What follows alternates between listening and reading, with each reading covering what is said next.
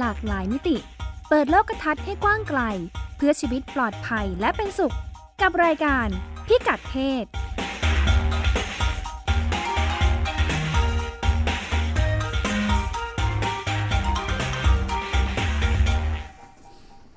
ต้อนรับคุณผู้ฟังเข้าสู่รายการพิกัดเพศนะคะ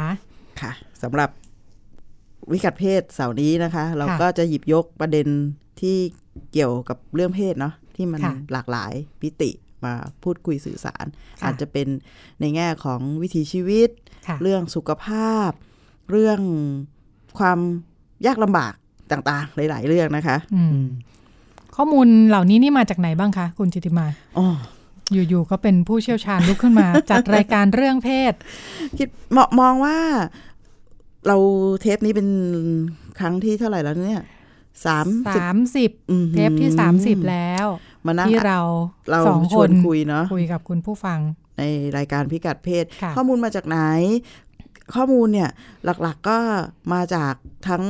เอ่องานวิจัยนะค่ะงานวิจัยที่คน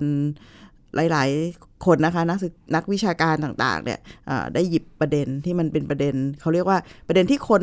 อยากเข้าใจอะค่ะหยิบมา หยิบมาศึกษาแล้วตามปรากฏการณ์ที่เห็นนั่นคืออันแรกนะคะนั้นก็จะอาจจะมีการเหมือนมันเหมือนปรากฏการณ์ทางสังคม อย่างเช่นเรื่องค่ะท้องไม่พร้อมเรื่องท้องวัยรุ่นอะไรอย่างเงี้ยเราก็อยากเข้าใจมันมากขึ้น ก็มีศึกษาดูหางานวิจัยที่ศึกษามามาพูดคุยสื่อสารอะไรเงี้ยกับอีกไม่อันก็คือเป็นปรากฏการณ์ทั่ว ๆ ไปที่กับกลุ่มเป้าหมายต่างค่ะๆอย่างเช่น หลายเรื่องมันเป็นคำถามแล้วก็สงสัยเนาะอย่างเวลาเราเห็นคนซึ่ง เป็นความหลากหลายทางเพศเนาะค่ะถ้าให้พูดให้เห็นภาพชัดๆก็คือคนเป็นเกย์เป็นกระเทยเป็นทอมเป็นดี้อะไรอย่างเงี้ยค่ะเราเราอยู่ในสังคมกับความหลากหลาย แต่แง่มุมที่จะปฏิสัมพันธ์กัน การรับรู้เนี่ยการมองเนี่ยมันก็จะเยอะแยะมากมายค่ะ เยอะแยะมากมายในที่นี้หมายความว่ามันมองได้หลายแง่มุมอ่าที่สำคัญไปกว่าอืมข้อมูลเนาะใช่คือมุมมองการมุมมองต่างๆก็ค่ะหยิบยกมาชวนคุยค่ะค่ะ เป็นประเด็นอยู่รอบๆตัว แล้วอีกค่ะส่วนหนึ่งเนี่ยซึ่งเป็นเอ่อส่วนสำคัญก็คือมันเราหยิบประเด็นเรื่องเพศเนี่ยในมุมของการทำงานค่ะทั้งในระดับพื้นที่ระดับนโยบายค่ะที่เห็นว่ามันเป็นเรื่องบางครั้งดูมันเหมือนเป็นเรื่องเล็ก ๆ นะค่ะที่คนมองข้าม หยิบมาชวนคุยอะค่ะ ว่าเฮอถ้าเราจะทำงานเรื่องแบบนี้ในโรงเรียนในหมู่บ้านในชุมชนในกลุ่มครอบครัว พ่อแม่ผู้ปกครองอะไรเงี้ยมันมีแง่ค่ะมุมแบบไหนบ้างค่ะค่ะ แล้วก็อ่าช่วงแรกเราก็วางไว้เป็นอืมเป็นต่างประเทศเรื่องต่างประเทศค่ะเนาะก็จะทำให้เห็นว่าต่างประเทศเขาอ่ามีประเด็นอะไรกันบ้างอืมแล้วก็มีปัญหาอะไรเขาจัดการกันยังไงค่ะบ้านเราจะเอามาใช้ได้บ้างไหมค่ะหรือว่าอืมมีความต่างกันยังไงอืมบ้างนะคะอือฮึ สัปดาห์นี้เราก็จะคุยกันด้วยเรื่อง เพศหลากหลายค่ะในมิติสุขภาพค่ะอืมเราก็เรื่องความหลากหลายทางเพศเป็นประเด็นหนึ่งอืมที่เราพูดคุยกันเป็นประจำเนาะค่ะแล้วก็มีหลายแง่มุมให้ใช่พูดถึงอยู่เรื่อยค่ะ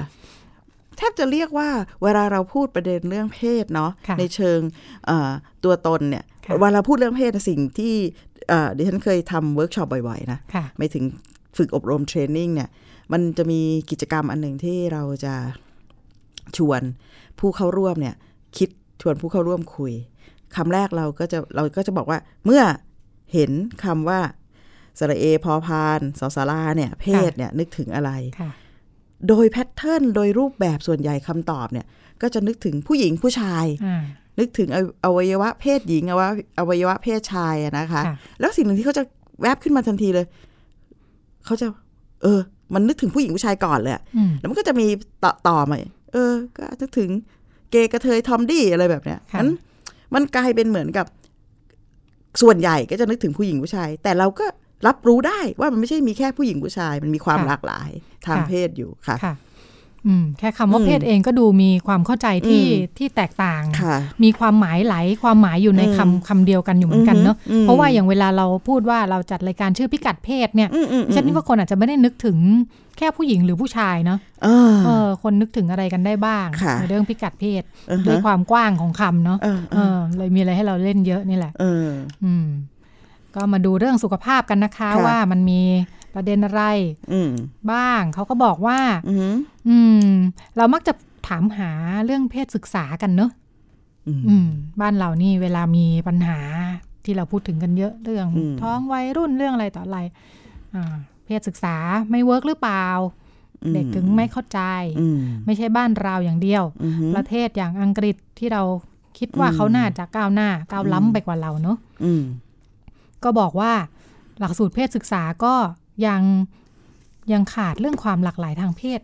ค่ะไปอยู่เหมือนกันมเนื้อหาส่วนใหญ่ของเขาเนี่ยก้าวหน้ากว่าอืมเพราะว่าเขาเจอปัญหาเรื่องท้องไม่พร้อมเนาะเพราะฉะนั้นอืมเขาก็พยายามจะใช้หลักสูตรเพศศึกษาเพื่อให้ความรู้เด็กนี่แหละ แต่ก็เลยบอกว่า เพราะว่าความรู้มันมุ่งไปเรื่องท้องไม่พร้อมไงมันก็เลยมีแต่ผู้หญิงกับผู้ชายเนี่ยอืมเออสิ่งที่ขาดไปคือเพศอื่น ๆ ที่อืมไม่ค่อยถูกพูดถึงอืมทั้งทั้งที่เขาบอกว่า จากสถิตินะคะอืมที่อังกฤษเนี่ยปีที่แล้วเนี่ยอืมฮึมีวัยรุ่นตั้งมากกว่า 9 0 0 0 0คนนะ ที่อืมเป็นบุคคลรักเพศเดียวกัน ไม่รู้ที่มาว่าเขาจัดเก็บยังไงเนาะอืมฮึอืมเชื่อว่าจริงๆ น่าจะมีมากกว่านี้ด้วยซ้ค่ะำเขาก็บอกว่าพอหลักสูตรเพศศึกษาไม่ได้พูดถึง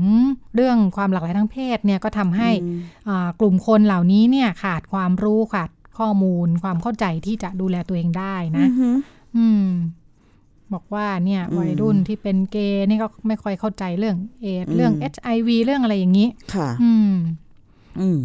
เขาก็บอกว่าสหภาพครูเองก็อืมพยายามจะเพิ่มเนื้อหาเรื่องนี้นะคะค่ะอ่าให้เข้าใจเรื่องความหลากหลายทางอืมเพศในเชิงบวกอืมอืมเรื่องทัศนคติ แล้วก็อืมอยากจะสนับสนุนให้โรงเรียนจัดกิจกรรมอือฮึที่สร้างความเข้าใจเรื่องนี้ จะได้อืมมีทัศนคติที่เหมาะสมกันเนอะอืมฮึแต่ก็อ่าปัญหาอยู่ตรงนี้เองอา ในประเทศอังกฤษซึ่งเป็นประเทศเก่าแก่เนาะก็จะมีกลุ่มที่ค่อนข้างอนุรักษ์นิยมอืมแล้วก็เคร่งศาสนาอืมฮึก็ไม่เห็นด้วยกับแนวทางของอืมสหภาพครูที่ว่าอืมมาค่ะอืมก็บอกว่าอืมเวลามีหลักสูตรที่พูดเรื่องพวกนี้เยอะแยะเนี่ย ครูบางคนไม่ได้เชื่อแบบนี้ไงอืมอืมอืมอืม ครูที่เคร่งศาสนาเนี่ยอืมถ้าต้องสอนด้วยหลักสูตรที่ดูก้าวหน้าเนี่ยอืมเขาก็บอกว่าก็เขาไม่ได้เชื่อแบบนี้อืมฮึก็เป็นการละเมิดสิทธิครูนะอืมอืมครูมีความเชื่อทางศาสนาที่อืมเคร่งครัดเนี่ยอืมแล้วก็กลัวว่าถ้าสอนเรื่องเพศหลากหลายเรื่องอะไรพวกนี้เนี่ยอืมจะกระตุ้นให้เด็กกลายเป็นคนรักเพศเดียวกันมากขึ้นหรือเปล่า อืมอืมเหมือนประเด็นเรื่องสื่อในบ้านเราเนาะค่ะเออ ดูทีวีมากจะกลายเป็นตุ๊ดเป็นเกย์เป็นทอมเป็นดี้กันหรือเปล่าอืมอืมอืมนี่เป็นสิ่งที่เกิดขึ้นในประเทศอังกฤษค่ะ ซึ่งวิธีมองแบบนี้มันก็จะเป็นคล้ายๆ เหมือนที่เราได้ยินนะเนาะค่ะเพราะว่าเราเรามองว่ามันเป็นเรื่องผิดปกติค่ะ เป็นเรื่องอ่าเป็นเรื่องเป็นเรื่องที่มันผิดธรรมชาติไงอืมคนที่มีความหลากหลายทางเพศ ดังนั้นค่ะก็ ก็ไม่อยากให้มันมีอยู่อืมแล้วโดยเฉพาะอย่างยิ่งถ้าการเรียนการสอนการสอนเด็กเนี่ยค่ะก็ไปมองว่าเราก็ต้องสอนให้มันถูกทิศถูกทางค่ะนั้นการที่จะบรรจุข้อมูลเนื้อหาต่างๆ ในเรื่องเพศเนี่ย ไปเนี่ย โดยเฉพาะอย่างยิ่งเรื่องความหลากหลายทางเพศอะค่ะมันจึงเป็นเรื่องซึ่งถกเถียงกันเยอะมากอืมแต่อยากจะชวนคิดแบบนี้เนาะว่าความจริงแล้วเนี่ย เรื่องของการเรียนแบบมันมันยากมันมันไม่สามารถพิสูจน์ได้เลยนะอืมว่ามันมีการเรียนแบบหรือไม่อย่างไรเนี่ยค่ะแต่สิ่งหนึ่งซึ่งมีข้อมูลเนี่ยเขาบอกว่าถ้าเนื้อหาของโรงเรียน หรือว่าทั้งเรื่องแบบเรียนและสภาพแวดล้อมเนี่ยค่ะเป็นมีการพูดถึง และให้ให้ความเคารพกับกับกลุ่ม ซึ่งมีความหลากหลายทางเพศอะ่ะค่ะมันจะเกิด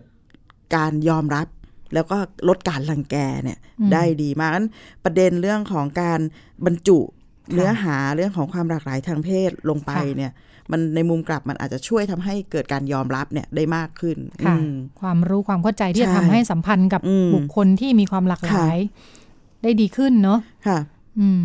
แต่ความปะรู้ทำให้อือฮึเราต่างไปจากที่เราเป็นหรือเปล่าใช่เป็นผู้หญิงอยู่ดีเออๆเรียนหนังสือปั๊บกลายเป็นทอมไปเลย อืม อืม อืม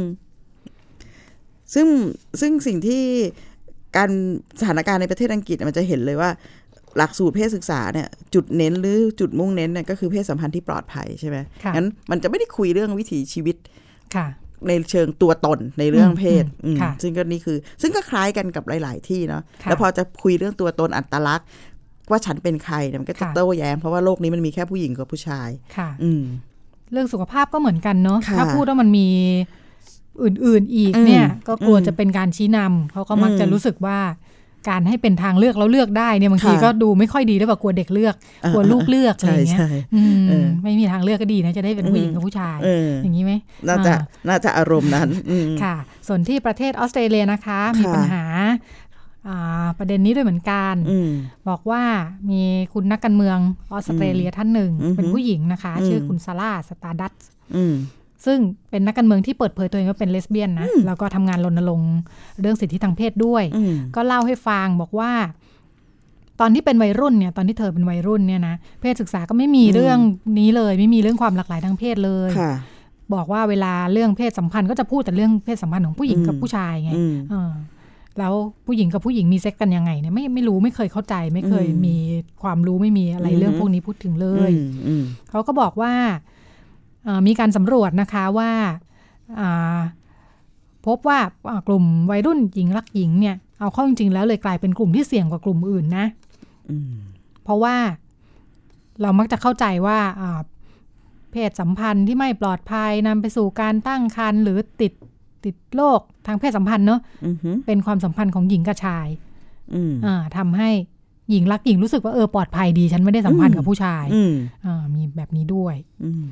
เขาก็บอกว่าทั้งที่จริง ๆ แล้วนะคะ ปัญหาก็คือจากการสำรวจที่ประเทศออสเตรเลียเนี่ยอืมเอาเข้าจริง ๆ วัยรุ่นหญิงรักหญิงเนี่ยจำนวนหนึ่งก็ยัง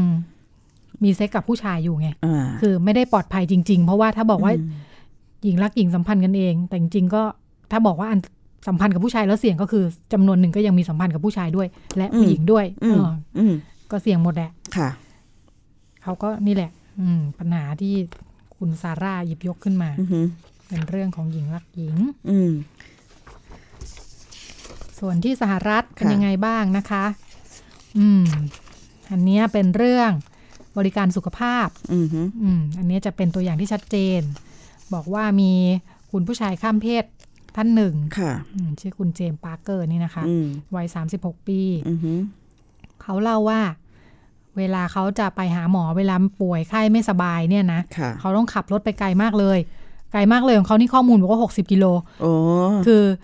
ประเทศเขาคงแบบไกลอะ คือจริง ๆ โรงพยาบาลควรจะอยู่ใกล้ ๆ บ้านใช่ได้ คลินิกเออชุมชนอะไรอย่างนี้เนาะค่ะแต่บ้านเรานี่เป็นปกติดิเนาะฉันนึถ้ากถึฟังคนว่าบนดอยนะเออบ้านเรานี่หกครึ่สิบงไม่วันเยอะอืมเดินทางเข้ามาโรงพยาบาลค่ะในกรุงเทพอะไรอย่างนี้นะอะไรจะทำให้เขาต้องขับรถไกลขนาดนั้นเออคะของไม่มีเขาสำหรับโรงพยาบาลเหรอคะของเขาเนี่ยไกลมากแล้วค่ะ อืม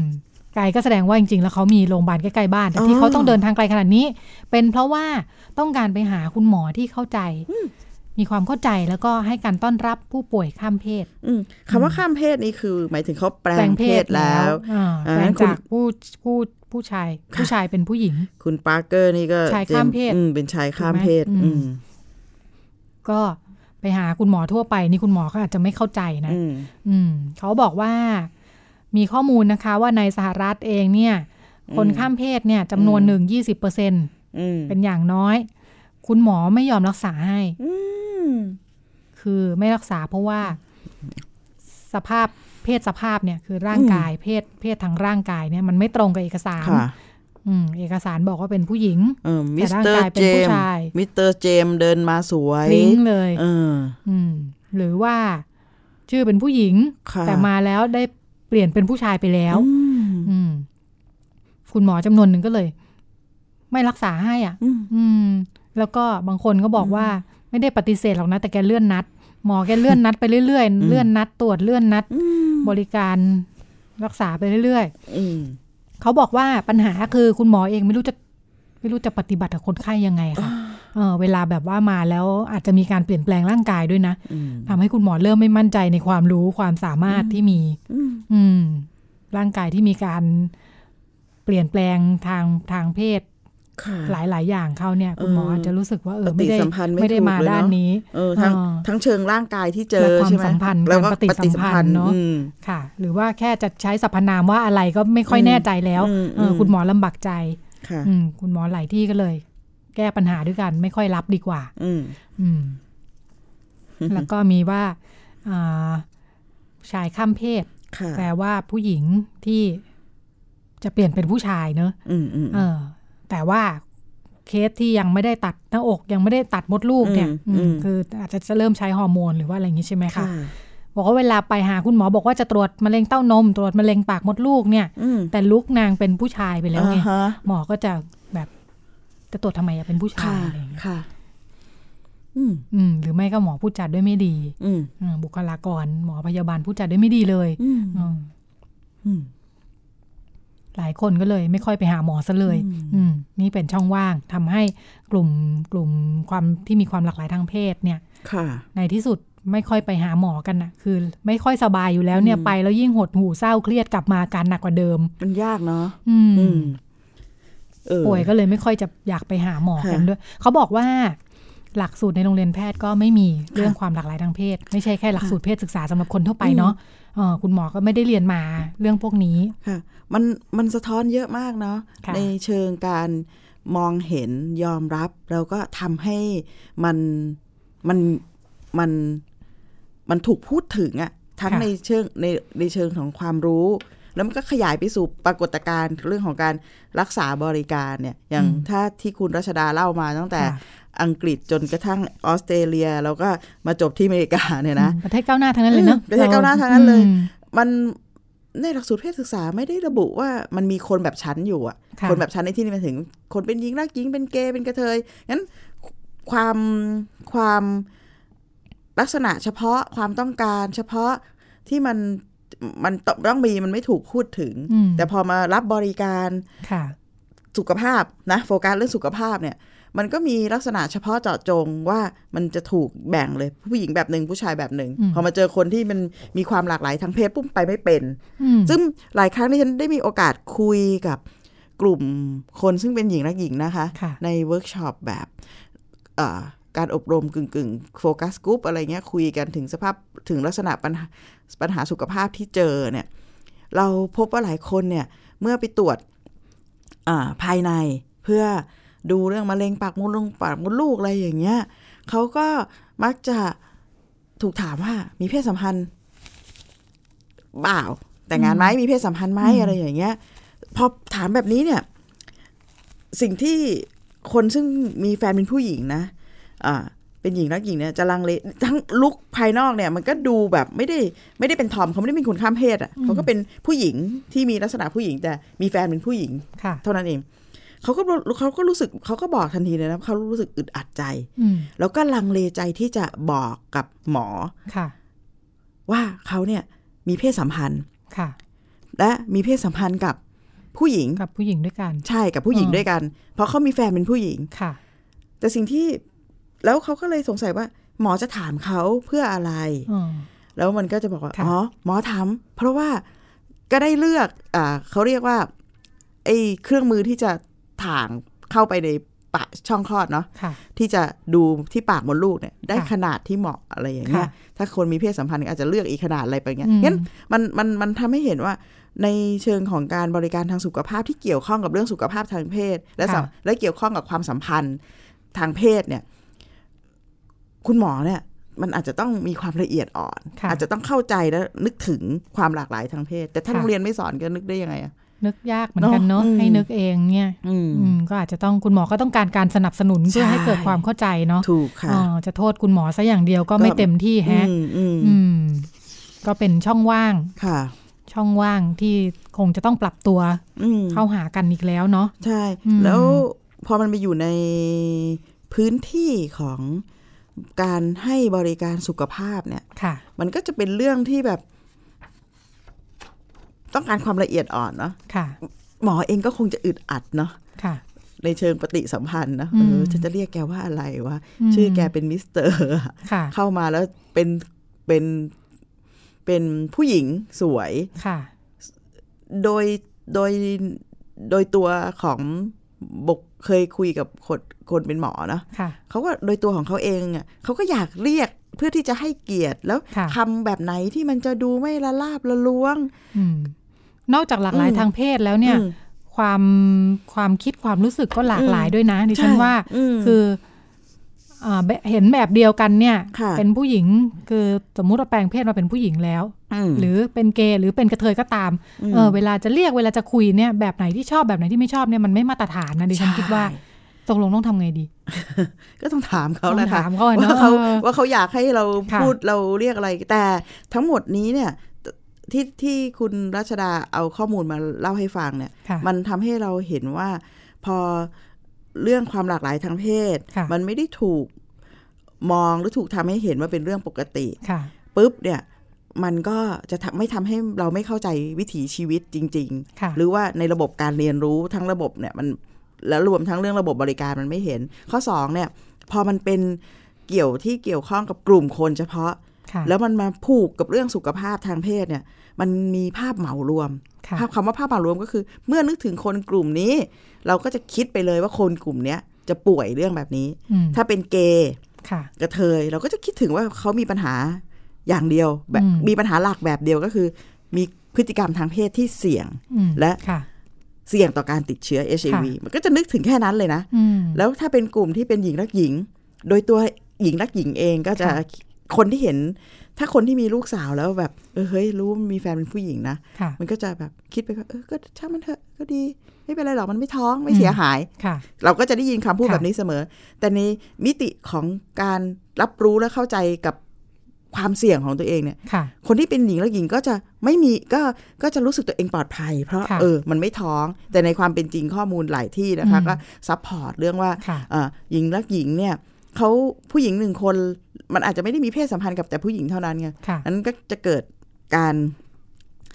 หมุนเวียนของอืมความของเชื้อโรคเนี่ยได้ค่ะงั้นเพศสัมพันธ์ที่ปลอดภัยก็จะไม่ได้อยู่ในหัวเลยค่ะของกลุ่มของของกลุ่มคนเหล่านี้อะไรอย่างเงี้ย ขนาดอืมผู้หญิงโสดยังมีความเสี่ยงเลยเนอะเออที่เขาบอกนับภาษาอะอะไรเออใช่ว่าควรจะไปตรวจสุขภาพอืมในช่วงวัยที่เหมาะสมหค่ะรืออะไรนะอืมอืมต่างๆ เหล่านี้เป็นค่ะต้นไม่ควรอะมีใครเงี้ยประมาทกับสุขภาพของตัวเองค่ะรวมทั้งการมีเพศสัมพันธ์ที่ปลอดภัยอืมอืม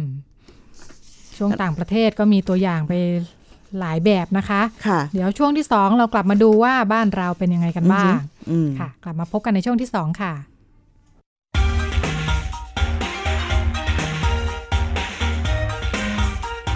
งฟังรายการพิกัดเพศ ทาง www.thaipbsonline.net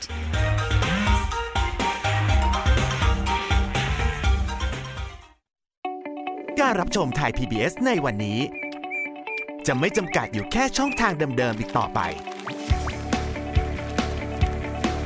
เพราะนอกจากช่องทางที่คุณคุ้นเคยแล้ว เรายังมีช่องทางที่หลากหลายมากขึ้น ทั้งเว็บไซต์ YouTube Facebook และโซเชียลมีเดียอื่น ๆ เลือกรับชมไทย PBS ตามช่องทางที่คุณต้องการได้แล้ววันนี้ Stay connected เชื่อมโยงถึงกันทุกที่ทุกเวลากับไทย PBS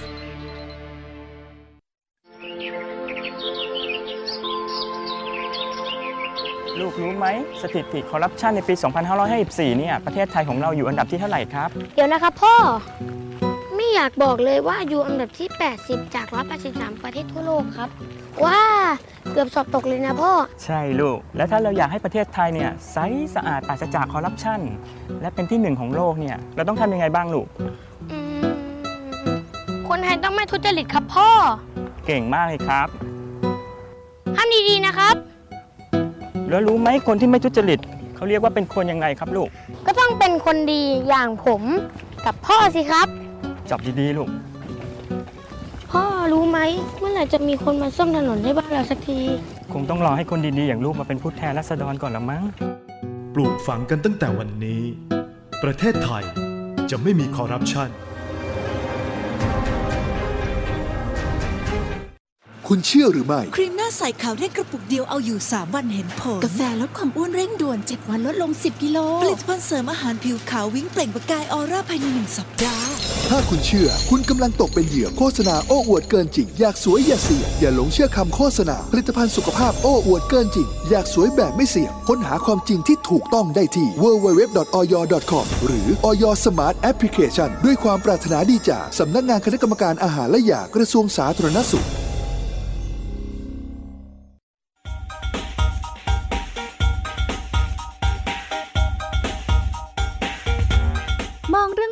ลากหลายมิติ เปิดโลกทัศน์ให้กว้างไกล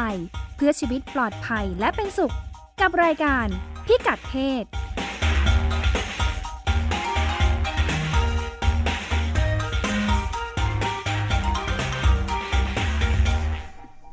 กลับมาพบกันในช่วงที่สองนะคะค่ะ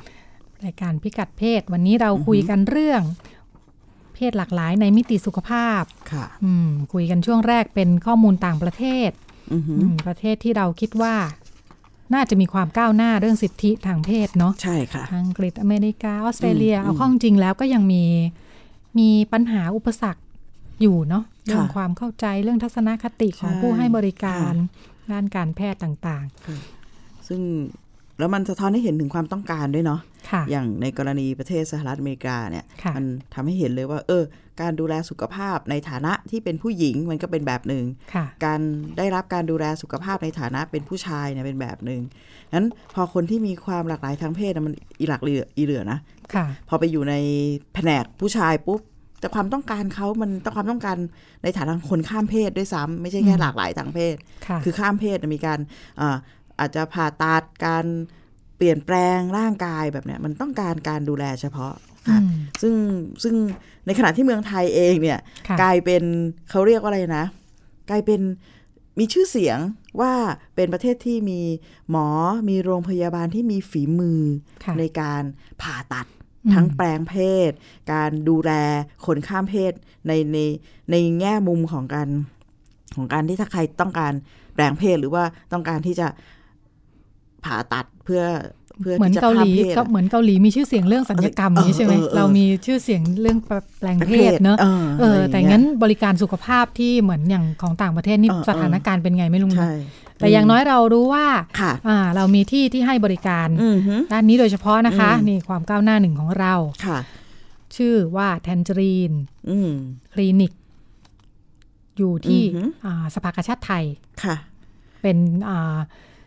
สถานพยาบาลซึ่งให้บริการกลุ่ม เฉพาะเรื่องความหลากหลายทางเพศนี่แหละค่ะอืมสถานการณ์บ้านเราเป็นยังไง คลินิกมีบริการอะไรบ้างอืมอืมเราก็จะมาคุยกับน่าสนใจคุณกฤติมาสมิทธพลนะคะค่ะเป็น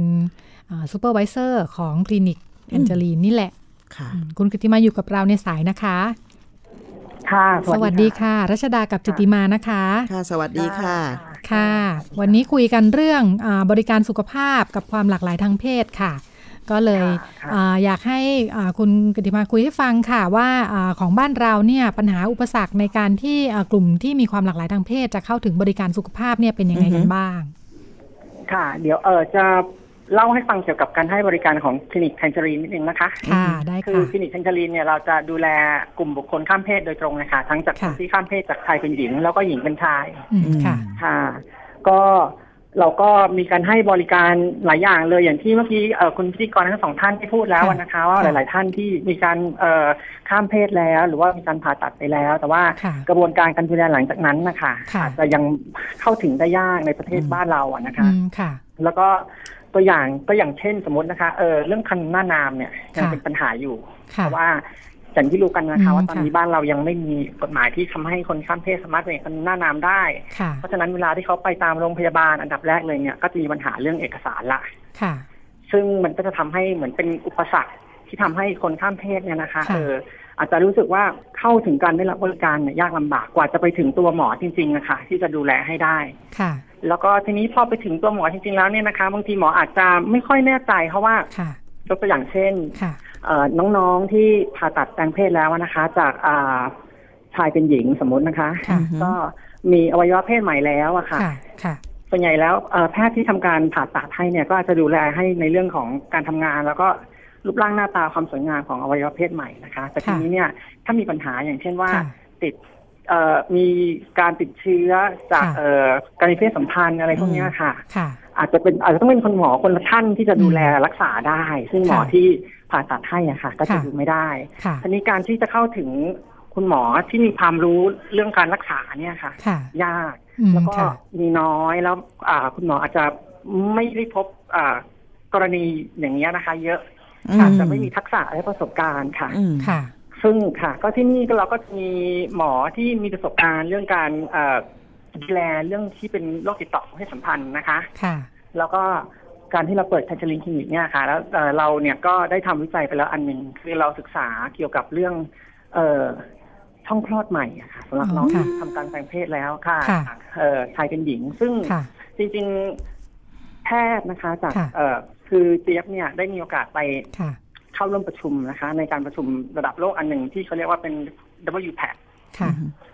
นะคะ ก็เขาก็มีพูดกันการพูดคุยกันอยู่มากเลยทีเดียวเกี่ยวกับว่า เออ ทำยังไงดีให้คนที่ผ่าตัดทางเพศแล้วนะคะ ยกตัวอย่างเฉพาะของอือฮึของคนที่เป็นจากชายเป็นหญิงก่อนค่ะ เพราะว่ามีช่องคลอดใหม่แล้วเนี่ยค่ะมันก็จะต้องทำการแพทสเมียร์เหมือนกับในผู้หญิงนะคะอืมค่ะค่ะค่ะ เพราะว่ามันก็เป็นเหมือนเป็นช่องอะมันก็มีโอกาสที่จะติดค่ะเชื้อมีอะไรอย่างเงี้ยครับอืมฉะนั้นเนี่ยค่ะเขาก็แนะนำกันว่าอย่างน้อยก็จะต้องมีสักปีละครั้งก็ยังดีอะค่ะ อืมค่ะท่านี้สมมติว่ายกตัวอย่างเช่นมีน้องคนหนึ่งผ่าตัดค่ะเป็นเพศไปแล้วนะคะค่ะชายเป็นหญิงมีช่องคลอดใหม่เรียบร้อยแล้วค่ะ เออเขาอยากจะตรวจพลาสเมียร์ไปตรวจที่ไหนล่ะอ๋อเออแล้วก็เป็นชื่อเป็นนายอยู่เลยใช่ไหมใช่ที่พูดถึงเมื่อกี้ค่ะอืมใช่สมมติว่าพอเราไปถึงโรงพยาบาลแล้วเราก็กว่าจะไปแนะนำตัวการคุยกันกว่าจะถึงโอ้โหขั้นตอนที่ได้ตรวจเนี่ยมันอืมมันยาวนานมากเลยทีเดียวอืมแล้วพอไปถึงแพทย์อย่างที่บอกครับแพทย์อาจค่ะจะไม่ชำนาญก็ได้เพราะว่าอืมมันเป็นช่องคลอดใหม่นะอืมมันก็อาจจะ เขาก็อาจจะไม่แน่ใจว่ามันจะดูแลเหมือนกันไหมเอออะไรอย่างเงี้ยค่ะค่ะค่ะซึ่งที่คลินิกแทงเจริญเนี่ยเราก็มีแพทย์ที่มีความเชี่ยวชาญ แล้วก็อืมสามารถตรวจดูให้ได้นะอืคะอหือค่ะ ค่ะ แล้วก็ในขณะเดียวกันเช่นเดียวกันเลย อันนี้ในกรณีที่เป็น ในกรณีในกรณีที่เป็นในกรณีที่เป็นเอ่อคนที่เป็นคนข้ามเพศนะคะ จากอืมหญิงเป็นชายค่ะนะคะค่ะเพราะว่าน้องๆเนี่ยเขายังไม่ได้ทำการผ่าตัดทางเพศก็เท่ากับว่าเขาก็ยังมีอ่าอวัยวะเพศของเป็นเพศหญิงอยู่ค่ะ เขาก็ต้องทำการแพทย์เสมียร์เหมือนกันค่ะอืมใช่ไหมคะค่ะอืมทีนี้ถ้าหากว่าเขาเนี่ยใช้ชีวิตเป็นผู้ชายแล้วเนี่ยเขาก็ดูค่ะเป็นผู้ชายทุกอย่างเลยอะแล้วก็อืมเขาต้องไปโรงพยาบาลนะค่ะอันดับแรกติดต่ออะเป็นเป็นนางสาวอีกแหละค่ะเสร็จแล้วต้องเดินเข้าไปในวอร์ดการตรวจภายในของผู้หญิงแมนมากเลยทีเดียวนอกเป็นผู้ชายแล้วไปนั่งค่ะไปนั่งรอนี่ก็รู้สึกแย่แล้วนะคะอือืมพอค่ะไปถึงตรงนั้นปั๊บก็กว่าค่ะจะคุยมันก็จะรู้สึกว่ามันเป็นสถานการณ์ที่ อึดอัดมากๆนะคะอืมน้องๆเขาก็จะรู้สึกว่าแหมทำยังไงดีที่มันแบบง่ายขึ้นค่ะแล้วก็แทนเจอรีนคลินิกก็ก็เป็นคำตอบเนี้ยค่ะ เพราะว่าอืมเราดูแลเรื่องคนข้ามเพศเรื่องเนี้ยโดยเฉพาะเลยเพราะฉะนั้นเนี่ยถ้าน้องมาถึงเนี่ยไม่ต้องพูดอะไรเลยเรารู้อยู่ละเพราะว่าที่นี่เราดูแลกันโดยตรงค่ะแล้วก็ค่ะ ก็คือแล้วเราก็มีเจ้าหน้าที่ที่เป็นคนข้ามเพศด้วยอืมฮะ ค่ะ ทั้งคนข้ามเพศจากชายเป็นหญิงแล้วก็หญิงเป็นชาย แล้วก็ค่ะเนี่ยค่ะ เราก็สามารถเหมือนกับว่าเราพูดคุยกันภาษาเดียวกันอืมยกตัวอย่างเช่นมีน้องๆที่เป็นเอ่อคนข้ามเพศจากหญิงเป็นชายอย่างเงี้ยค่ะค่ะถ้าเขามีความกังวลอะไรอย่างเงี้ยค่ะ เราก็บอกเขาได้ว่าเอ้ยตรวจได้นะอะไรอย่างเงี้ยอือฮึไม่มีปัญหาอะไรเงี้ยค่ะซึ่งถ้าหากว่าไม่ได้เป็นคนข้ามเพศเหมือนกันยกตัวอย่างเช่นนะคะอะอาจจะค่ะคุยกันยากนิดนึงแต่อันนี้ก็มีความไม่เนื้อเชื่อใจกัน แล้วก็ค่ะค่ะเหมือนเปิดอกคุยกันได้แล้วก็ค่ะ แพทย์พยาบาลของเราเนี่ยก็มีความเข้าใจเรื่องนี้เป็นอย่างดีอือฮึคือเราก็มีการเอ่ออบรมการเทรนกันนะคะ เรื่องความค่ะเอ่อละเอียดอ่อนทางด้านเพศเนี่ยค่ะ มาก่อนค่ะค่ะจริง ๆ แล้วเมื่อกี้ที่ที่อ่าคุณเจี๊ยบอ่า เล่าให้ฟังถึงว่าความยากลำบากของเวลากลุ่มที่อ่าข้ามเพศค่ะไปรับบริการอืมสุขภาพทั่ว ๆ ไปเนาะที่ค่ะอื่นอะไรเงี้ยค่ะ หมายถึงว่าเอาเข้าจริง ๆ แล้วเนี่ยเราพอจะบอกได้ไหมว่าเป็นปัญหาเรื่องอาความรู้สึกความไม่มั่นใจของแพทย์ และความอึดอัดของผู้ป่วยเอง หรือว่าแพทย์ในความรู้ไม่พอจริง ๆ ที่จะดูแลเรื่องพวกนี้ค่ะ คิดว่าน่าจะเป็นอย่างนั้นทั้งหมดเลยค่ะ อ๋อค่ะ เพราะว่ายกตัวอย่างเช่นบุคลากรหรือบุคลากรทางการแพทย์ หรือบุคลากรเอ่อที่ทำงานในสถานให้บริการนะคะค่ะถ้าหากเขาไม่มีความเข้าใจเรื่องความหลากหลายทางเพศเนี่ยค่ะเขาอาจจะไม่รู้ว่าเขาจะต้องปฏิบัติตัว หรือว่าแม้แต่วิธีการพูดจาค่ะค่ะอืมว่าจะพูดยังไง ยกตัวอย่างเช่น ถ้าน้องๆที่เป็นคนข้ามเพศใช่ไหมค่ะคะอ่าจากชายเป็นหญิงอืมค่ะใช่ไหมคะ แล้วก็นาในบัตรประชาชนเป็นนายอยู่เนี้ย ถ้าหากค่ะว่า ไปรับบริการแล้วไปนั่งรอในในที่ที่รอกันหลาย ๆ คนนะคะค่ะ แล้วมีการประกาศเรียกชื่อเป็นนายขึ้นมาอย่างเงี้ยอืม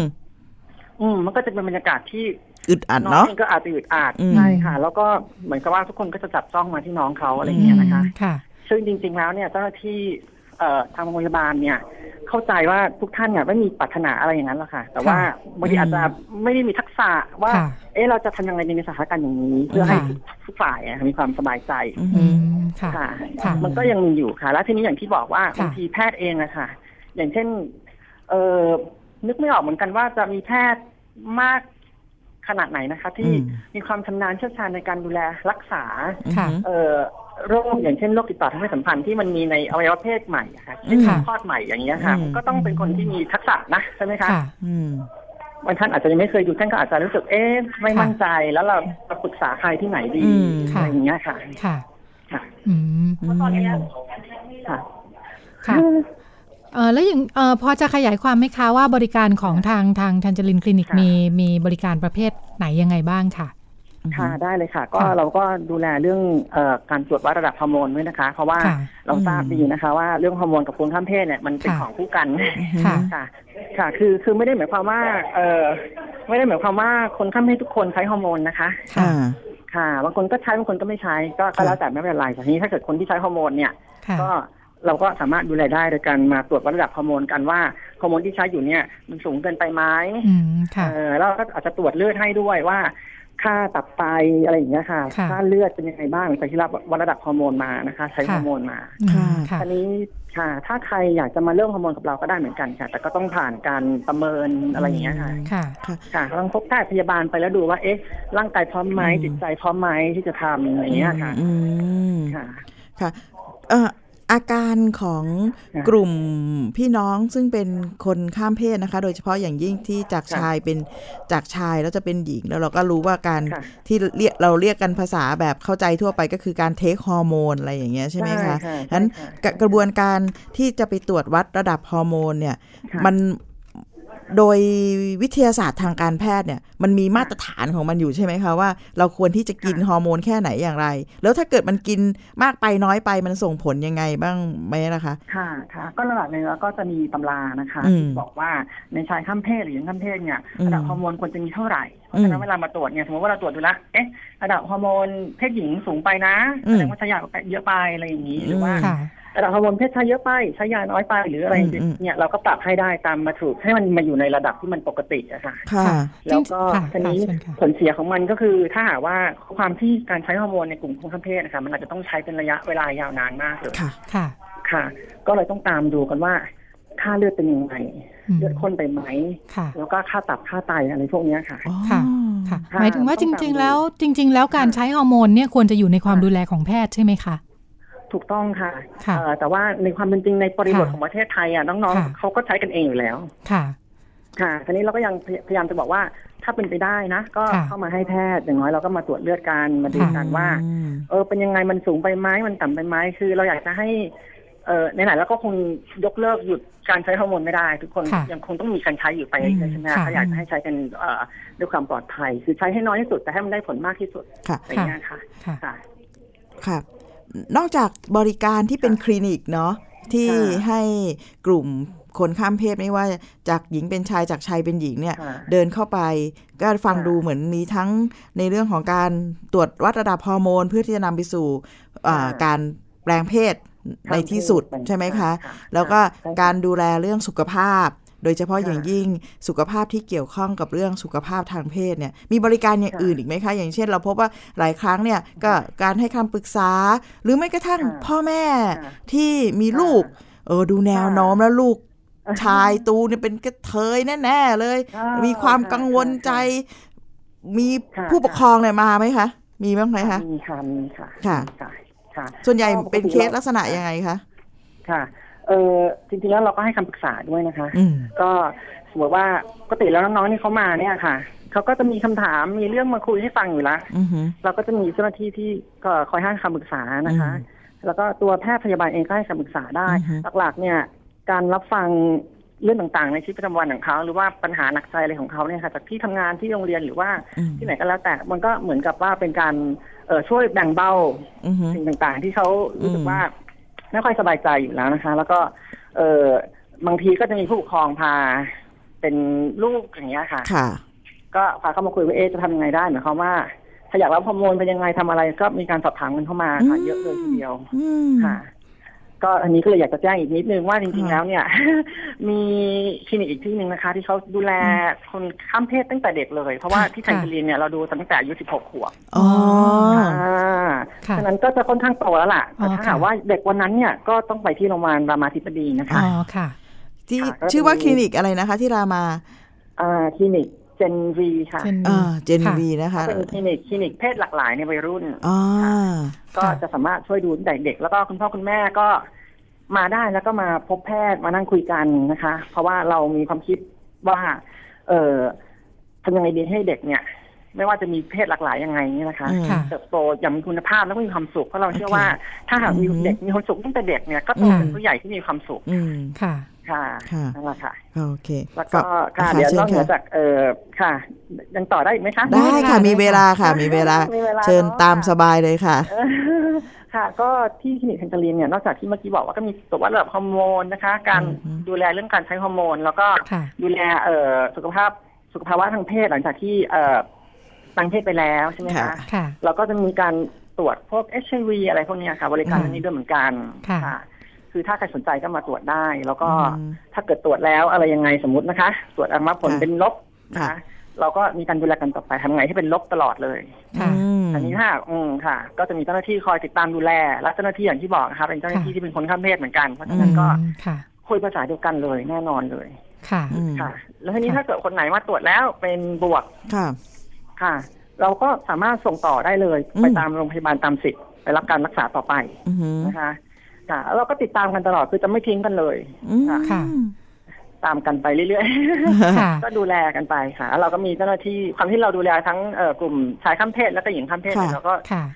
มีลักษณะการดูแลอย่างนี้ไปเรื่อยค่ะค่ะๆแล้วก็ปีนี้อะค่ะ เออจริง ๆ แล้วเราอะเปิดประมาณเดือนพฤศจิกาปีที่แล้วค่ะอ่าค่ะเปิดไม่นานนี่เองค่ะค่ะก็ต อนแรกที่เราเปิดคลินิกเนี่ยเรามีความคิดกันว่าเราคือตั้งตั้งเป้าไว้ว่าประมาณสิ้นปีเนี้ยค่ะ ค่ะค่ะน่าจะมีคนที่มารับบริการมาสักสี่ร้อยคนอ่าอะไรอย่างเงี้ยค่ะค่ะอืมผลเป็นยังไงบ้างเปิดคะมาสักประมาณเออตอนนี้เปิดประมาณหกเจ็ดเดือนผ่านไปค่ะมันมันก็ทะลุเป้าไปไกลแล้วค่ะค่ะ ประมาณเท่าไหร่คะจากสถิติผู้เข้ารับบริการเอ่อณประมาณเดือนที่ผ่านมาเนี่ยค่ะก็มีค่ะเกินสี่ร้อยใกล้ห้าค่ะประอืมาณนั้นนะคะมยังไม่ครบปีเลยเนาะ ค่ะค่ะค่ะยังไม่ครบคือมันก็เกินกว่าที่เราตั้งเอาไว้เยอะเลยค่ะค่ะอย่างนี้มองว่าเราสามารถให้บริการค่ะได้ครอบคลุมสักแค่ไหนคะคุณเจฟดูเหมือนอ่าค่ะความต้องการบริการสุขภาพก็ไปไกลค่ะมากแล้วเหมือนกันค่ะในบ้านเราเรื่องความหลากหลายทางเพศค่ะ ค่ะ มองว่าก็คืออ่ายังยังรับไหวไหมค่ะ อันเนี้ยเป็นเป็นเรื่องที่ต้องคุยกันค่ะว่าเราทำยังไงที่จะขยายมันออกไปค่ะเพราะว่าความเป็นจริงแล้วเนี่ยค่ะเออตอนที่เราตั้งคลินิกขึ้นมาเนี่ยค่ะเราก็มีความตั้งใจว่าอยากจะให้มันเป็นเออเป็นโมเดลอันหนึงอะค่ะในการอืมให้บริการทางด้านสุขภาพกับคนข้ามเพศอืมค่ะซึ่งสุดท้ายเนี่ยค่ะ โมเดลเนี้ยเราก็จะเอาไปใช้ในภูมิภาคอื่นๆทั่วประเทศไทยถ้าอืมถ้าเกิดว่าพร้อมและทำได้นะคะอืมค่ะคือตอนนี้เราก็กำลังเตรียมความพร้อมที่จะเออเป็นเหมือนคล้ายๆจะเป็นศูนย์ศูนย์แห่งการเรียนรู้ทางด้านสุข ภาวะเอ่อค่ะทางด้านสุขภาพของคนข้ามเพศอยู่แล้วค่ะอืมแล้วก็ค่ะถ้ามีหน่วยงานหรือว่ามีองค์กรส่วนใหญ่เราจะทำงานกับองค์กรชุมชนเยอะมากค่ะ ค่ะ แล้วก็จะแบ่งปันกันว่าเอ๊ะเราทำอะไรได้ใครทำอะไรได้บ้างภายใต้ค่ะการดูแลของแพทย์ แล้วก็ภายใต้การดูแลของศูนย์วิจัยโรคเอดส์สภากาชาติไทยเนี่ยค่ะ ค่ะ อย่างอย่างเช่นเร็วๆเนี้ยเราก็เอ่อทำงานร่วมกับชุมชนที่เขาดูแลคนข้ามเพศมีในตัวเมืองในพัทยาค่ะค่ะอือหือชื่อว่ามูลนิธิ Sisters นะคะ ค่ะ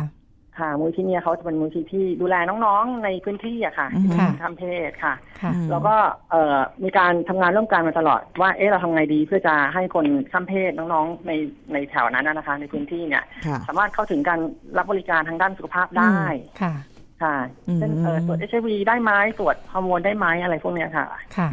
ก็ร่วมมือกัน แล้วก็ในอนาคตก็อยากจะขยายไปเพื่อจะได้เพิ่มเพิ่มเอ่อขีดความสามารถอืมแล้วก็เพิ่ม เอ่อ ให้ให้น้องคนข้ามเพศนะเขาเขาสามารถเข้าถึงการรับบริการได้มากขึ้นกว่าที่มีอยู่ในปัจจุบันค่ะค่ะค่ะ ตัวคุณเจี๊ยบเองค่ะเป็นคนที่คอยให้คำปรึกษาหรือว่าให้บริการแบบไหนอย่างไรบ้างนะคะค่ะ คือตัวเจี๊ยบเองเนี่ยเป็นเอ่อถ้าเป็นเช่นหนังภาษาไทยอะก็คือเป็นหัวหน้าคลินิกนะคะอ๋อค่ะค่ะ ก็ก็จะช่วยกันดูในภาพรวม เพราะว่าจริงๆค่ะแล้วคลินิก Tangerine เนี่ยนะคะค่ะ ถ้าถ้าให้มองภาพรวมนะคะ ก็ค่ะคือมองภาพใหญ่ก่อนเป็นสภากาชาติไทยค่ะอือหือแล้วก็ศูนย์วิจัยโรคเอดส์สภากาชาติไทยเนี่ยก็เป็นค่ะองค์กรหนึ่งที่อยู่ภายใต้สภากาชาติไทยค่ะค่ะนะคะ และในศูนย์วิจัยโรคเอดส์เนี่ยนะคะเราก็จะมีแผนกหนึงชื่อว่าแผนกป้องกัน อืมก็เป็นแผนกขนาดนี้ยค่ะ คือค่ะเราจะดูแลมีโปรเจกต์มีคลินิกอะไรที่เกี่ยวกับการดูแลเรื่องการป้องกันให้ความรู้เกี่ยวกับค่ะเอชวีอืมถ้าเกิดพูดว่าคลินิกนิรนามนี่อาจจะเคยได้ยินใช่ไหมค่ะคะเคยค่ะ ค่ะ ก็คลินิกนิรนามก็เป็นเนี่ยแหละค่ะ เป็นเป็นงานของเราอืมค่ะ ค่ะทีนี้ในตึกคลินิกนิรนามเนี่ยเอ่อนอกจากจะมีคลินิกนิรนามเนี่ยหลังจากคลินิกนิรนามเปิดแล้วเนี่ยนะคะ เราก็เปิดคลินิกสำหรับชายรักชายด้วย อืมค่ะ ค่ะ และต่อมาก็มีคลินิก Tangerine อ๋อซึ่งค่ะเป็นคลินิกเป็นคนข้ามเพศ แล้วค่ะตัวเจี๊ยบเองเนี่ยค่ะ ก็ค่ะเป็นคนเป็นหัวหน้าคลินิก Tangerine ค่ะอืมอืมค่ะ ก็เลยก็ช่วยกันดูแล แล้วก็เจี๊ยบก็จะได้เจอน้องๆที่มาด้วย แล้วก็ค่ะ อาจจะต้องออกไปคุยไปพบชุมชน แล้วก็อืมคล้ายๆ เหมือนกับว่าจริงๆพอทำงานที่มันเกี่ยวกับสุขภาพคนข้ามเพศแล้วเนี่ยค่ะมันหนีพ้นเรื่องสิทธิมนุษยชนนะคะค่ะค่ะแล้วก็นโยบายอะไรพวกเนี้ยค่ะ ก็ก็ไปพบเอ่อชุมชนบ้าง แล้วก็บางทีเราก็ต้องนั่งคุยกับแพทย์ นั่งคุยกับเอ่อค่ะบุคลากรค่ะหรืออาจจะต้องมีการจัดอบรมเพื่อให้เขาเข้าใจว่าว่าเรื่องเอ่อคนข้ามเพศเป็นยังไงค่ะ ปัญหาที่เจอคืออะไรอืมอะไรพวกเนี้ยค่ะค่ะค่ะ ยกตัวอย่างเช่นก่อนจะเปิดคลินิกเนี่ย เราก็มีการจัดการอบรมอืมให้เจ้าหน้าที่หมดเลยทั้งศูนย์เลยอืมค่ะค่ะ ให้เข้าใจว่านะเราจะมีการให้บริการคนข้ามเพศค่ะ แล้วมีอะไรที่เราจะต้องระวังบ้างในการให้บริการอืมค่ะ ค่ะ ค่ะ แล้วมีอะไรที่เราเอ่อควรจะทำกับไม่ควรทำอะไรอย่างเงี้ยค่ะ ก็คือส่วนใหญ่เนี่ย เอ่อ เราก็มักจะเข้าใจกันว่าโลกเนี้ยเหมือนกับว่ามันมีเพศแค่สองเพศค่ะค่ะชายและหญิง แล้วก็จะอธิบายเขาฟังว่าจริงๆแล้ว เออมันมีมากกว่านั้นเยอะแยะเลยค่ะ ค่ะ คือตัดไปที่เรายังคิดว่ามีแค่สองเพศอยู่ แล้วก็จะมองคนที่ เอ่ออมไม่ใช่เพศชายเพศหญิง เป็นอือฮึเอ๊ะป่วยอืมหรือเปล่า อืมค่ะ ไม่สบายไหมอือฮึใช่ไหมคะอืมเป็นโรคหรือเปล่า มันก็ทำให้เราเห็นคนอื่นต่างไป อืมอืมค่ะ พอเรามีความเข้าใจเรื่องความหลากหลายทางเพศแล้วเนี่ยค่ะ เราก็จะ ไม่มองว่าเออคนที่ไม่ได้เป็นผู้ชายผู้หญิงเนี่ย เป็นเรื่องผิดปกติเราก็จะมองว่ามันเป็นธรรมชาติอย่างนั้นแหละ ซึ่งมันมีความหลากหลายในตัวของมันเองอืมอย่างนี้ค่ะ ค่ะ น่าสนใจมากทีเดียวน่าสนใจน่าสนุกค่ะ แล้วทีนี้เนี่ยพอเปิดเปิดอ๋อยังได้ปะคะยังได้อยู่ไหมมีเวลาสักนิดหน่อยค่ะค่ะค่ะค่ะก็คือเอ่ออยากจะบอกว่าคนที่มาที่ศูนย์ไซโรคเอดส์นะคะค่ะมาถึงที่คลินิกแนะนำเนี่ยจริงๆแล้วมีทางเลือกเยอะเลยคือว่าค่ะ จะเข้าไปที่คลินิกแนะนำก็ได้เปิดกว้างสำหรับทุกคนนะคะค่ะแต่ใครใครที่คิดว่าตัวเองเป็นชายรักชายแล้วอยากจะเฉพาะทางก็ไปที่คลินิกชายรักชายได้อืมค่ะ ใครที่เป็นคนข้ามเพศ แล้วอยากจะเฉพาะทางก็ไปที่คลินิกคนข้ามเพศได้ค่ะคือคลินิกแทนเจลีนค่ะแต่ทีนี้ถ้าหากว่าเขารู้สึกว่าไม่อะถึงแม้เขาจะเป็นคนข้ามเพศแต่เขารู้สึกว่าไม่ฉันบอกว่าฉันเป็นผู้ชายค่ะหรือฉันบอกว่าฉันเป็นผู้หญิงค่ะก็ไม่ต้องไปที่คลินิกแทนเจลีนก็ไปที่คลินิกแนะนำได้เหมือนกันเลือกได้หมดเลยอืมค่ะค่ะค่ะ คือมีทางเลือกได้ทั้งหมดเลยเออ ฟังค่ะฟังแบบนี้นี่ทำให้ค่ะจินตนาการเนาะค่ะว่าถ้าทุกโรงพยาบาลเนี่ย มันสามารถที่จะมีบริการที่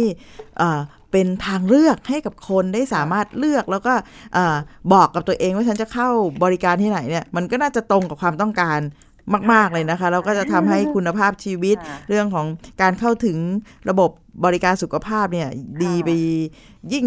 แบบเขาเรียกว่าอะไรนะ คนที่เป็นค่ะกลุ่มคนซึ่ง ซึ่งประสบปัญหาเนี่ยน่าจะได้เข้าถึงได้ใช่ค่ะได้ได้มากใช่ขึ้นค่ะนะคะอืมค่ะ วันนี้ต้องขอบคุณคุณเจี๊ยบกฤติมาสมิทธพลมากนะคะค่ะค่ะขอบคุณข้อมูลค่ะน่าสนใจและเป็นประโยชน์มากทีเดียวค่ะค่ะค่ะค่ะขอบคุณค่ะค่ะขอบพระคุณมากค่ะค่ะ คุณกฤติมาสมิทธพลนะคะ จากทันจลินคลินิก ศูนย์วิจัยโรคเอดส์สภากาชาติไทยอืมข้อมูลแน่นฟังเพลิปึกนน่าสนใจฟังเพลินเลยเนาะค่ะเออมีเออมีข้อมูลเยอะค่ะทีเดียว เห็นในหลายมิตินะคะใช่แล้วโดยเฉพาะอย่างยิ่งช่วงท้ายที่คุณเจี๊ยบเล่าว่าก่อนค่ะที่เขาจะเปิดคลินิกเนี่ยค่ะมันต้องมีการอบรมเจ้าหน้าที่ เพื่อที่ค่ะจะให้เข้าใจถึงถึงเขาเข้าใจเหมือนเปิดโลกทัศน์อะค่ะเขาเห็นว่าเฮ้ยโลกนี้มันมีคนหลายเพศนะอืมบนเนี่ยบนโลกใบเนี่ยค่ะแล้ว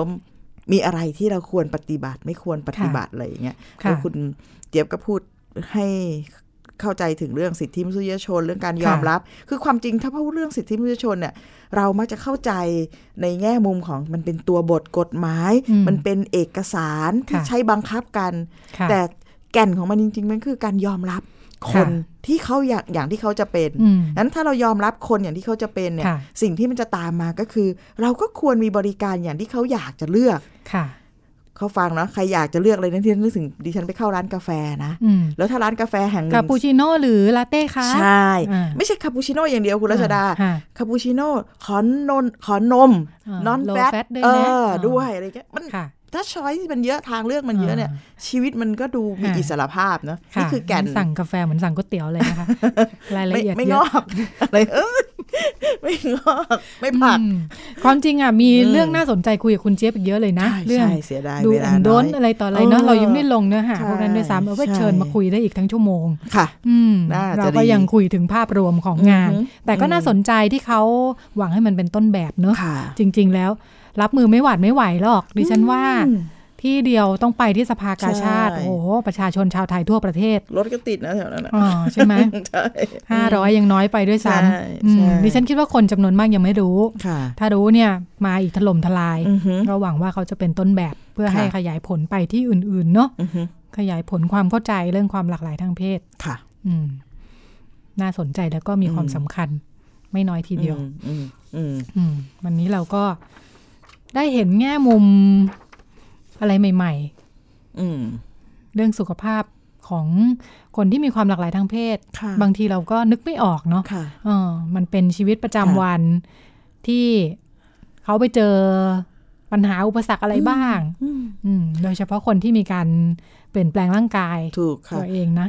สิ่งที่คุณเจี๊ยบเล่ามันค่ะช่วยขยายมุมมองเราเนาะค่ะมันทำให้เห็นว่ามันคนที่เป็น คนข้ามเพศเนาะผู้หญิงแปลงเพศ ผู้ชายเอ่อผู้หญิงที่แปลงเพศไปเป็นผู้ชาย ผู้ชายที่ค่ะแปลงเพศมาเป็นผู้หญิงเนี่ยเขาต้องการบริการที่มันเยอะหลากหลาย มันไม่ใช่ภาพแบบรวมๆที่เรามักจะเออคนกลุ่มนี้ก็กรีดการ์ดวีดไว้เออไปเราก็จะเห็นแต่วันๆนะใช่ภาพแบบฉาบเหฉวยมากใช่ๆเลยฉาอะบฉวยมากแล้วก็อืมชอบปากคอเราะร้ายอ่าแซวคนไปทั่วค่ะ แซวผู้ชงผู้ชายอืมอะไรไปเรื่อยอะไรเงี้ย เราไม่เห็นชีวิตเขาอืมจริง ๆ เนาะว่าในชีวิตประจำวันเนี่ยใช่วันหนึ่งค่ะเขาต้องไปพบไปเจออมเวลาเกิดปัญหาสุขภาพค่ะเหมือนคนอื่นๆ เจอปัญหาสุขภาพเหมือนกันอย่างเงี้ยในขณะค่ะที่คนอื่นไม่ได้มีปัญหาอะไรในการถูกเข้าไปรับบริการตรวจเช็คและรักษา อืมท่านผู้ฟังลองจินตนาการดูนะคะ ถ้าเราไปนั่งเพื่อรอตรวจเราเป็นหวัดอืม งอมเลยช่วงเนี้ยใครค่ะสมมติถ้าใครเป็นหวัดช่วงนี้นะไม่รอดพ้นถ้าเป็นเยอะเนี่ยมันต้องหาหมอนะค่ะเชื้อโรคมันแรงไงก็ไม่รู้นะหรือเราอ่อนในแอลงอืมคนก็จะต้องไปหาหมอ ระหว่างที่รอ หมออยู่หน้าห้องตรวจใช่ไหมค่ะคนหลากหลายเลยนะ แล้วก็ก็อยู่ดีๆก็จะเรียก นางสาวจิตติมาอืมพบหมอที่ห้องตรวจหมายเลขสี่ค่ะนางสาวจิตติมาลุกขึ้น ปึ้ง โอ้โห หนวดเฟิ้มเลยนางสาวจิตติมา six packเดินอ่าตึงเป็นตึงตึงขึ้นไป trans เข้าไป man อ่าพอดีนางสาวจิตติมาเป็น transman แปลงเพศใช่ที่เป็นเทรนเนอร์ด้วย ใช่อ่าเป็น trainer fitness เป็น trainer fitness ดูดีที่ดูดีใช่ฟิตกระชับเออดูแบบเนี้ยแตกมันตื่นกันไปทั้งหมอพยาบาลอันเนี้และยผู้ป่วยอื่นจะอึ้งมากอืมเรา เราเคยได้มีโอกาสคุย อันนี้กรในกรณีคนที่แปลงเพศเนาะจากผู้หญิงเป็นผู้ชาย แต่ที่ฟังเยอะๆเนี่ยก็คือ น้องที่เป็นสาวประเภทสองอะค่ะๆค่ะอาจจะแปลงหรือไม่แปลงอะไรแต่รูปลักษณ์ภายนอกเลยนะมีนมแล้วอืมผมยาวแล้วอะไรเงี้ยค่ะเขาก็จะเล่าว่าเขาก็จะรู้สึกแย่ทุกครั้งค่ะถ้านั่งรอแล้วมีคนเรียกว่า นาย สมยศ อย่างเงี้ยอืมแล้วก็ลุกขึ้นมา มันเป็นรูปลักษณ์ที่มันขัดกับคำหน้านามและชื่อเนี่ยอืมมันมันคือ ถ้าเป็นเราอะมันคือความกดดันมากนะนะค่ะแล้วใครจะอยากไปหาหมอแบบนี้อืมอะไรแบบเนี้ยยากไม่ไปใช่กว่านั้นอีกคือเรื่องการรักษาเนาะถูพกอแปลงเพศแล้วต้องค่ะจะดูแลกันอืมก็ไม่ได้ไม่ใช่เรื่องง่ายเนี่ยฟังดูน่าเป็นห่วงเหมือนกันนะถูกต้องคุณหมอค่ะเองก็ไม่มั่นใจค่ะเอ๊ะมีเออมีร่างกายอวัยวะใหม่ ๆ มาแบบนี้เออฉันจะรักษายังไงถูกอืมดิฉันชอบคำพูดที่คุณเจี๊ยบนะคะ หัวหน้าค่ะคลินิกอ่าพูดและใช้เนี่ย คือคำว่าช่องคลอดใหม่อืมโอ้ เออเฮ้ยมันดีอะมันเออมันช่องคลอดมีอันใหม่ ได้ด้วยอ่าช่องคลอดใหม่แล้วค่ะแล้วมันมันไม่ใช่ธรรมชาติหรือว่าช่องคลอด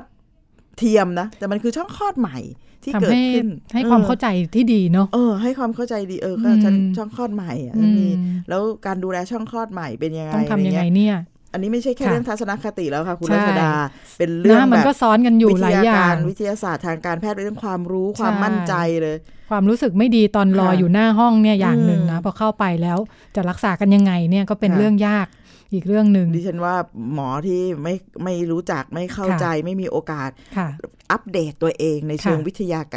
วิทยาการทางการแพทย์ความรู้เนี่ยค่ะก็เหงื่อตกได้เหมือนกันนะ เจอช่องคลอดใหม่ คุณหมอเนี่ยปกติเขาก็เชี่ยวชาญเฉพาะทางกันอยู่แล้วเนาะอะไรที่ค่ะออกนอกความค่ะรู้ความเชี่ยวชาญเนี่ยเขาก็จะหยุดเนาะถูก อืม หูไม่สนใจปากจมูกไม่ใช่ปากอะไรอย่างเงี้ยเออเออค่ะ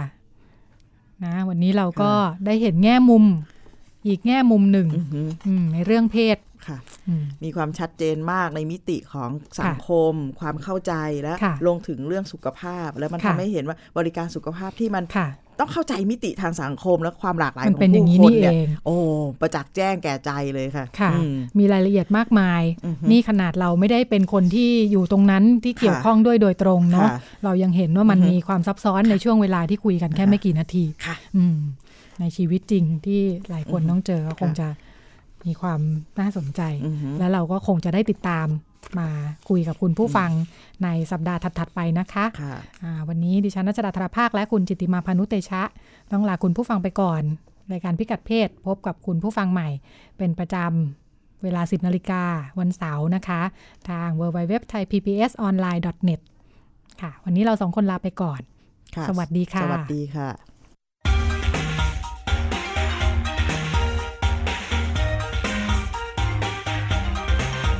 ตามรับฟังรายการพิกัดเพศได้ทุกวันเสาร์เวลา 10นาฬิกาถึง 11นาฬิกาทางวิทยุไทย PBS ออนไลน์ www.thaipbsonline.net